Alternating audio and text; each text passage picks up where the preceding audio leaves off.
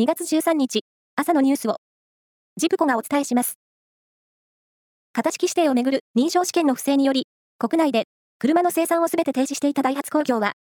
国土交通省が出荷停止の指示を解除した一部の車種の生産を、京都府にある工場で昨日再開しました。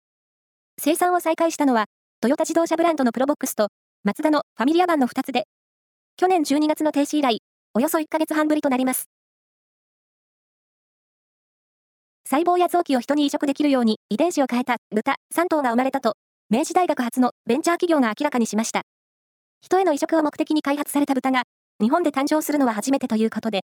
当面は動物実験で安全性を確認するとしています。アメリカの ABC テレビなどの世論調査で、今年11月の大統領選挙に出馬し、2回目の当選を目指す81歳のバイデン大統領について、高齢すぎて2期目を務められないという回答が86%に達しました。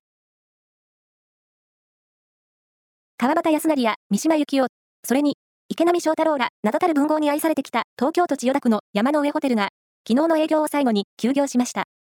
建物の老朽化が理由で営業再開の時期は決まっていません。サッカーのスペイン1部リーグのレアル・ソシエダードは12日、日本代表ミッドフィルダーの久保建英選手との契約を2029年まで延長したと発表しました。おととし夏に加入した久保選手は最初のシーズンにスペイン1部リーグで日本人最多の9ゴールを決めるなど、主力として活躍しています。南米最大を誇るブラジル・リオデジャネイロのカーニバルは11日、中心部のメイン会場、サンボドロモでトップチームによる豪華なパレードが始まり、真夏の祭典は最高潮を迎えました。街では、ブロッコと呼ばれる街頭パーティーが行われ、世界最大級のサッカー競技場、マラカナン近くの広場では、東京のサンバチームも演奏するなど、日本からは17人が参加しているということです。以上です。